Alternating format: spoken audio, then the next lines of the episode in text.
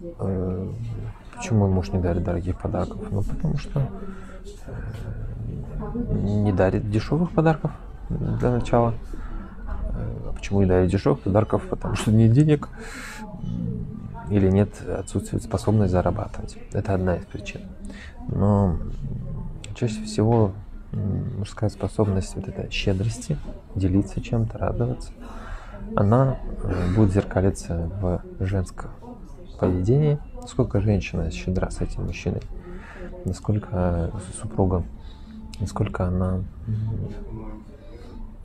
щедро делится своей женственностью в самое банальное, да, в готовке, уюте, быте, слов благодарности, слов восхищения. И вот ровно настолько же будет мужчина стремиться ее э, ответно радовать.